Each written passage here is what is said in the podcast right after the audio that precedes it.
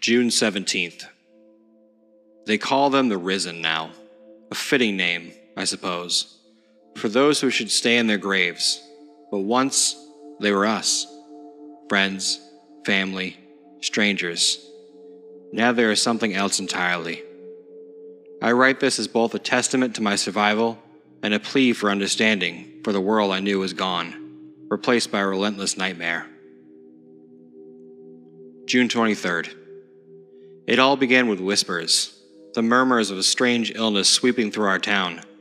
People brushed it off, as we always do when confronted with something we can't comprehend. But then the whispers grew louder, and the infected began to emerge from their homes, their eyes vacant, their skin pallid. They hungered for the living. June 30th.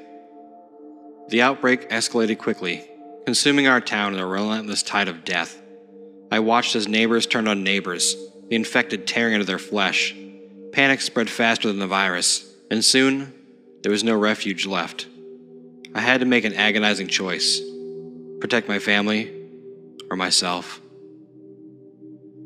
July 10th. The streets are now a wasteland of shattered glass and abandoned cars. The groans of the risen echo through the night, a chorus of despair that never seems to fade. I've learned to move silently, to avoid attracting their attention. I scavenge for supplies, always on the lookout for other survivors who might pose a threat. July 18th. Loneliness has become my constant companion. The sound of my own voice feels foreign, a harsh reminder of the life I once knew. I wonder if I'm the last living soul in this forsaken world. The infected are relentless, and their numbers seem to grow with each passing day. July 25th. I've taken refuge in an abandoned building, fortifying as best I can. Nights are the worst, filled with the distant moans of the risen and the scratching of the doors and windows.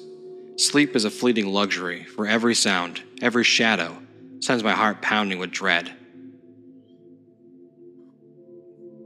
August 2nd. This journal is my only companion now, a lifeline to sanity in a world gone mad. I've seen things that would haunt the bravest of souls families torn apart, the humanity stripped away from their infected, and the relentless march of the risen. It's a world where the line between life and death is blurred into an endless nightmare. August 10th.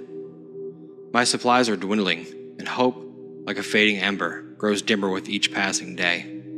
I don't know if anyone else will read these words, if there are any others out there, hiding in the shadows, clinging to the last vestiges of humanity but I write them anyway, a testament to my existence, a record of the horrors I've witnessed.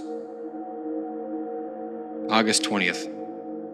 As I prepare to face another night filled with dread and uncertainty, I hold on to the fragile hope that somewhere, somehow, there is a sliver of salvation, a chance to escape this relentless nightmare and find a glimmer of humanity in the darkness. The risen are relentless, but so is my will to survive.